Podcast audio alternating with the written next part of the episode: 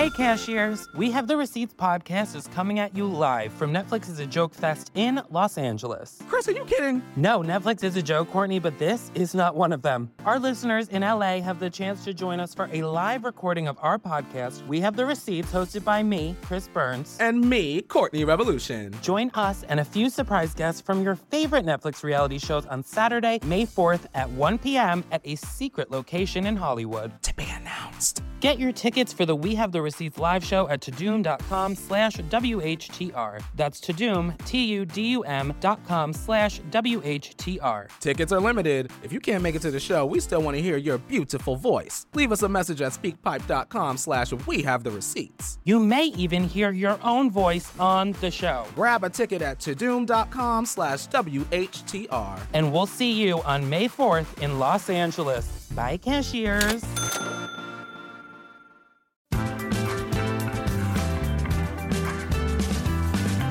It's such a blessing to be together. Listen, let me tell you something. I sincerely am mad at, at what they did to us. I really am.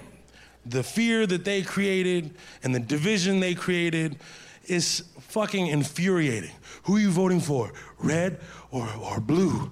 What am I? Bloods or Crips? That's what I heard. That's all I heard. All you are gangsters, okay? All of you are gangsters. I'm with the people, always will be with the people. That's what it's about for me. When the hurricane came through, my neighbor, Scott, redneck Scott, this guy is the best, okay? He's always prepared, so I'm never prepared because I know he's prepared. he's always like, yeah, I got generators. Hell yeah, I got generators. Fuck yeah, Muhammad, I got you, baby, you know? When I came through, he hooked me up, bro. I plugged into the side of his house and took that extension cord all the way across that cul-de-sac and plugged my shit in. And that's what it's about, bro. They're trying to separate us. But the fact is, Mohammed's in Texas get along with redneck Scotts all day. Fuck were you talking about?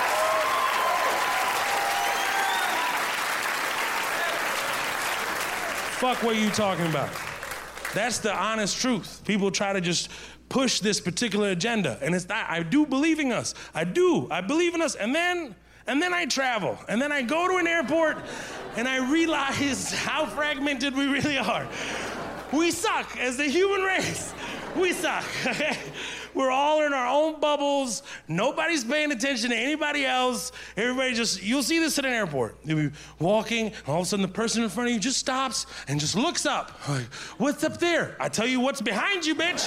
Thousands of people trying to get where they want to go. That's what the fuck is going on. What the hell is wrong with you? Get the fuck out of the way, all right? If you're traveling with a carry on with no wheels on it, you're an asshole, okay? You just have them all over your shoulder, you're a fucking mess. Sliding off, oh, sorry. Wheels exist. What's the matter with you? If you have a carry on with only two wheels, this is what you look like. Hi, hi. Look how much square footage you're taking behind you. Why the fuck are you doing this? Hi. fuck are you doing? Four wheels exist, man. Four. This is what you look like in four wheels, like a smart, intelligent human being. You can go, you can go forward. You can go backwards on that hoe. You can juke a motherfucker and just keep going. You have a baby, you put them on top of it, and you keep it cruising. Now, if you have a four wheel carry on and you only use two wheels, you're probably the biggest asshole of them all. We can't even read numbers.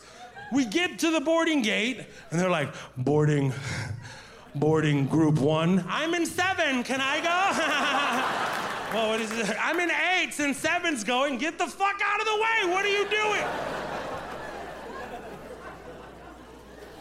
then you get in the plane and here comes the people with no wheels on their bags, just clotheslining every other person. They have no clue. They're just. then here comes the assholes with two wheels in their bags, just dragging it behind them, and they're getting stuck every other seat. Sorry, sorry, sorry. Turn it around, whore, and see where you're going. Use your eyes.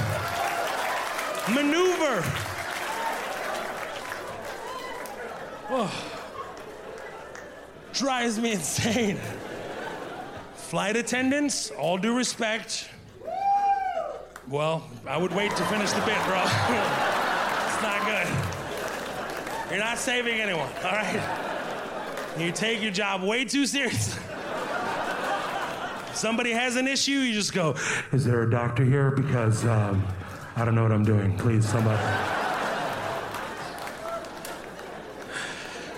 If you have a little bag and it's a bulkhead and you have it on the floor, oh shit, uh, we have to put this bag over here. They'll short circuit on you. We have to put this bag up top, okay, just for takeoff. And then we'll give it to you immediately after takeoff, okay? Well, then if you're gonna give it to me after takeoff, immediately after takeoff, then why the fuck I gotta move it in the first place? Well, just in case we have an emergency exit situation. Wait, we're gonna exit the plane at like 150 miles an hour to what the fuck are you talking about? No, no, no, we have to move the bag uh, according to the FAA. Shut down. Goddamn shut down. God, the safety announcements. Oh my God.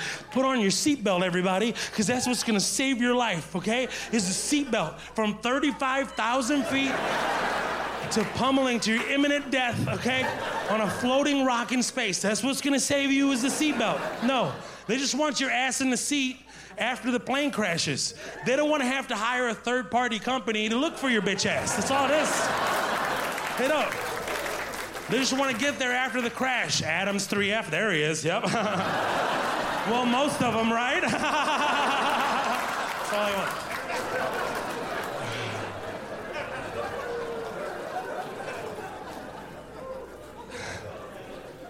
Because if they really thought the seatbelt was going to save your life, they would check every single person as if it's a roller coaster ride, right? They'd be like, "You're good, you're good, you're good, you're good." Oh, oh, you almost died, Ralph. You almost died. They don't do that shit. They just walk by. You're good. You're fine. You're fine. One flight attendant started to argue with me. No, Mo. What if we're having a crash landing and we have real bad turbulence? You could fly and you could break your neck. I'm like, that's what I want. I want to break my neck. I want to be the motherfucker like this while everybody's screaming for their lives. That's what I want. I want everybody's like, oh my God, we're gonna die. I'm already dead. I'm good to go. Just smacking motherfuckers with no wheels on their bags. That's what I want. Watch Mo Amer in Mohammed in Texas, only on Netflix.